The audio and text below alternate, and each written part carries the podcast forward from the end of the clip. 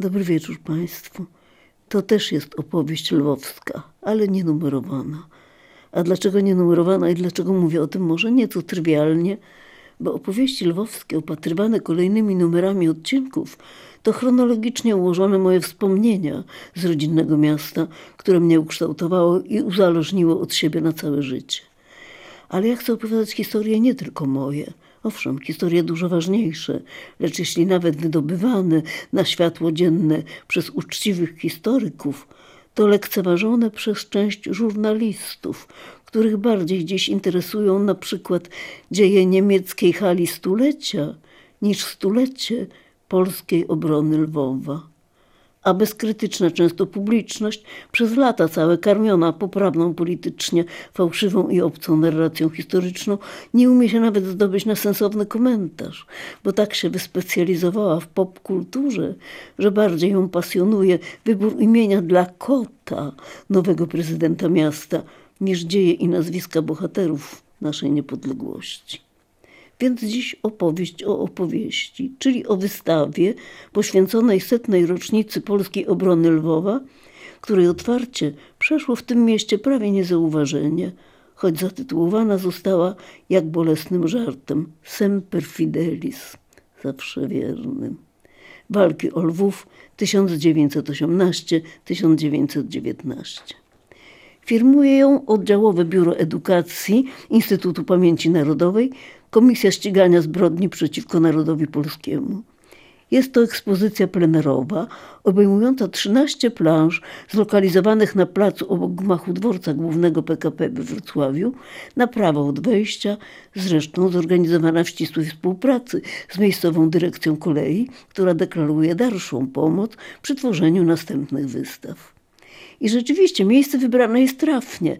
Po pierwsze dlatego, że i w słynnej obronie Lwowa dworzec kolejowy odegrał dużą rolę. A poza tym rzeczywiście przechodzi tamtędy mnóstwo ludzi i niektórzy się zatrzymują. I ci z walizkami, i ci z dziećmi na spacerze oglądają, czytają, fotografują, aczkolwiek raczej pobieżnie niż systematycznie. Wystawa zawiera sporo cennych tekstów informacyjnych, faksymilowanych dokumentów i pięknych starych zdjęć pochodzących z kolekcji Ossolineum, Muzeum Politechniki Wrocławskiej i Muzeum Wojska Polskiego oraz ze zbiorów prywatnych. Otwierają reprodukcja znanego zainteresowanym obrazu Wojciecha Kusaka pod tytułem Orlęta – obrona cmentarza. To jest właśnie samo sedno. Orlęta i cmentarz, Orlęta i groby dzieci wśród grobów. Jest w Wrocławiu plac Orląt bardzo niedaleko dworca, chyba z kilometr w linii prostej, prawda? Kto ciekawy może teraz na obrazie zobaczyć te czyste, niewinne młode twarze, zupełnie niepasujące do noszonej broni. Twarze, na których maluje się nie nienawiść, ale skupienie i determinacja, bo trzeba za wszelką cenę obronić dom, z którego podstępnie chcą cię wygnać. Na pocztówce zresztą z 1904 roku można też zobaczyć widoczek, co połączył miasto, którego w końcu nie udało się ostatecznie obronić, z miastem, w którym możemy sobie dowolnie tęsknić i urządzać wystawy oraz tańczyć poloneza. Pomnik hrabiego Fredry, tam w Lwowie wyglądający lepiej w swoim naturalnym anturażu na tle dwupiętrowej kamienicy na Chorąszczyźnie. W lapidarnym, ale klarownym tekście historyków z IPN-u wyjaśniona zostaje polityka Austrii polegająca na stosowaniu wobec podległych sobie krajów zasady divide et impera, dziel i rządź i podkreślona geneza konfliktu polsko-ukraińskiego, wyhodowanego przez rząd w Wiedniu, który w narodowej emancypacji Ukraińców widział przeciwwagę dla żywiołu polskiego dominującego w Galicji. I dlatego właśnie go podsycał, a bynajmniej nie z powodu jakiegokolwiek szacunku dla budzącej się świadomości narodowej Ukraińców. Cenna jest na wystawie informacja o składzie ludnościowym stołecznego Lwowa, który na przykład w roku 1910 liczył 206 tysięcy mieszkańców, z czego Polacy stanowili 50%, Żydzi 27,5%, a ludność zwana Rusinami zaledwie niewiele ponad 10% ale mimo to Lwów, który w XIX wieku dla Polski, nie posiadającej swojej państwowości, stanowił centrum narodowej kultury i nauki, stał się jednocześnie nieformalną stolicą odrodzenia narodowego dla Ukraińców. Wkrótce po powstaniu legalnych polskich organizacji paramilitarnych, jak Związek Strzelecki i Polskie Drużyny Strzeleckie, w roku 1913 i 14 powstają Towarzystwo i Legion Ukraińskich Strzelców Siczowych. W lutym 1918 roku rząd wiedeński składa politykom ukraińskim obietnicę nowego podziału Galicji na część zachodnią i wschodnią. W marcu 1918 roku ukraińscy działacze narodowi podejmują antypolskie działania o charakterze cywilnym i militarnym, zmierzające do opanowania Galicji z Lwowem i utworzenia autonomicznego kraju koronnego. 19 października Ukraińska Rada Narodowa ogłasza powstanie państwa ukraińskiego. Na noc z 31 października na 1 listopada szykowany jest zamach. Tymczasem na wezwanie Rady Regencyjnej udają się do Warszawy wybitni polscy oficerowie legionowi i w mieście zostają niemal tylko organizacje wojskowe, z których największa jest POW pod dowództwem porucznika Ludwika Delavaux, gdzie jedną czwartą stanowią gimnazjaliści i 40 kobiet. 1 listopada Ukraińcy zajmują kilka ważnych gmachów. Austriacy oddają im władzę wojskową w mieście. Zaczyna się bohaterska obrona Lwowa i dramatyczne wzywanie odsieczy. Na czele obrony staje kapitan Czesław Mączyński.